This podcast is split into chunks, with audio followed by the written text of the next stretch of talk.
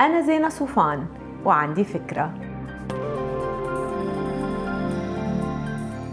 هاي أي حدا رايح على إجازة على شاطئ البحر يستحسن ياخد معه من بلده شوية أشياء ممكن تلبكه أو تكلفه كتير أكتر لو ترك شريطها للمصيف.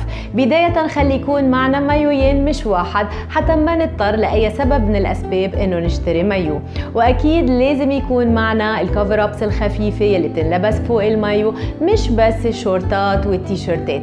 وكمان لازم ناخد كمية كافية من المستحضرات الواقية من الشمس اللي أول الصيف بيصير بيصير عليها كتير offers بالصيدليات اللي حد بيوتنا بينما بالمصايف ممكن تكون كتير أغلى.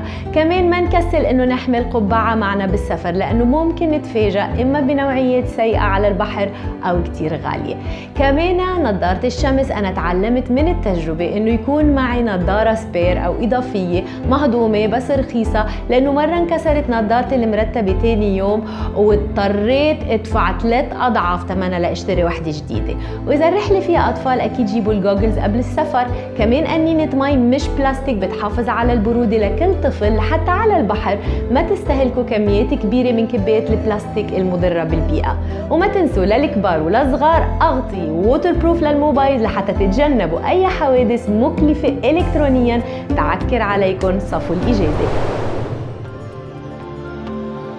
ما تنسوا تعملوا download للفكرة تعطوها rating وتساعدوني بنشرها Bye.